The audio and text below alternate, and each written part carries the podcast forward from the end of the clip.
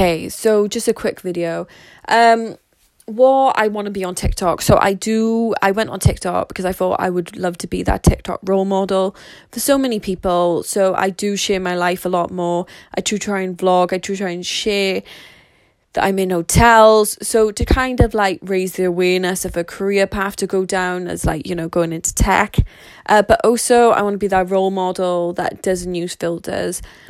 So it have upset me when I'm really demotivated, when I just be the face girl, but I need to understand as well that I am pretty, so I can use that to my advantage.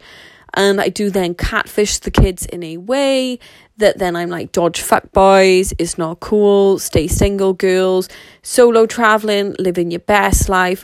You know, when a boy tries to force you into doing something, you know, so I do try and bring those videos up.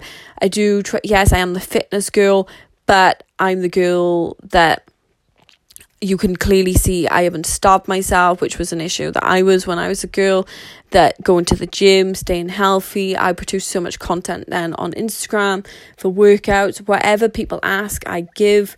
I'm very upfront, I'm very honest, I'm very authentic, and that is what I want to bring.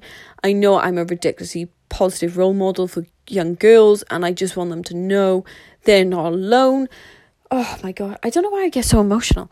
Um, but the reason why I get so emotional, because clearly you can tell, is such a major passion for me, and I just think of how I suffered, and it would really kill me to watch other people suffer. So I just because I I do this now, I'm hoping that people it will avoid it a lot more by getting this uncomfortable, and you know, I'm putting myself in a position where you know, I'm like a bit more raw and real and it's hard work. Um but yeah, on that note, that's what I love to bring to TikTok. Um and used to girls growing up hopefully not face tuning their face, removing the filters and learning that they are good enough.